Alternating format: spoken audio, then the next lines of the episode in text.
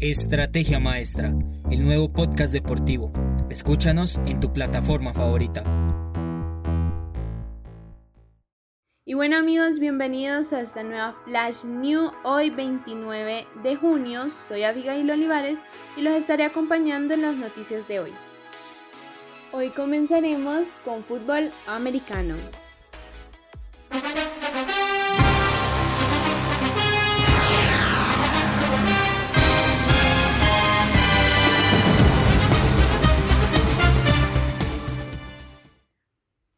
Para nuestra primera noticia tenemos que los Cleveland Browns y el mariscal de campo Baker Mayfield siguen alejados en cuanto a concretar una extensión de contrato.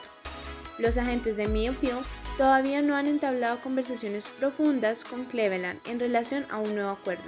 Las negociaciones podrían extenderse hasta octubre. Por ambas partes no se ha visto un intercambio de propuestas, ya que al parecer no hay ningún sentido de urgencia para finalizar el pacto antes de inicio de los campos de entrenamiento o la temporada regular. Para nuestra segunda noticia tenemos que Jalen Tayman recibió cuatro disparos de arma de fuego este lunes mientras visitaba a un familiar en Washington, D.C. Esto lo informó su agente Drew Rosehouse. La misma fuente también informó que los médicos esperan que el jugador pueda tener una recuperación completa para poder seguir con su carrera profesional en fútbol americano, dado que las heridas no requieren cirugía.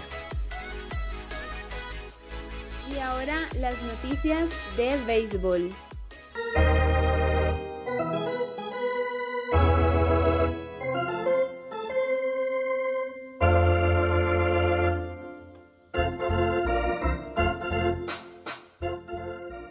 Para nuestra primera noticia tenemos que la era del dominicano Jason Domínguez comenzó oficialmente cuando entró al cajón de bateo el pasado lunes en la Florida Complex League. Adicional a esto, lo podremos ver en el juego de las futuras estrellas que se disputará el domingo 11 de julio en el Coors Field Denver y será desde innings desde la 1 pm. Cabe destacar que Domínguez será el primer jugador en participar en el juego de las futuras estrellas sin haber jugado en una liga de temporada completa. Además de eso, será el más joven en ver acción en dicho compromiso. Para nuestra segunda noticia tenemos que Trey Mancini anunció que estará presente en el Festival de Honrones el próximo mes en Denver, que se llevará a cabo el 12 de julio específicamente. Un año después de luchar con un cáncer de colon, el inicialista ha puesto números estelares con los Orioles, encabeza el equipo en carreras empujadas con 52 y está igualado en el primer lugar del club en honrones con 14 su tope personal de cuadrangulares en un año es de 35 que impuso en el año 2019.